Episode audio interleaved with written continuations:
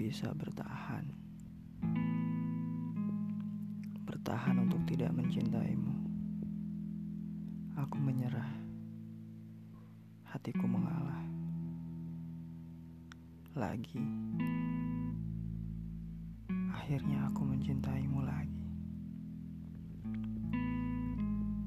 Untuk kedua kalinya kita bertemu. Aku meyakini kenyataan adalah pertanda Tuhan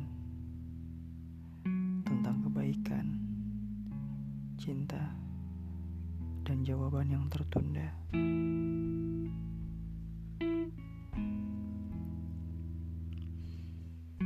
Kuharap kita tak sekadar membasuh luka satu sama lain. Kuharap kita menanam rasa yang akan kita yakini sebagai awal semula dari perjalanan di kemudian hari.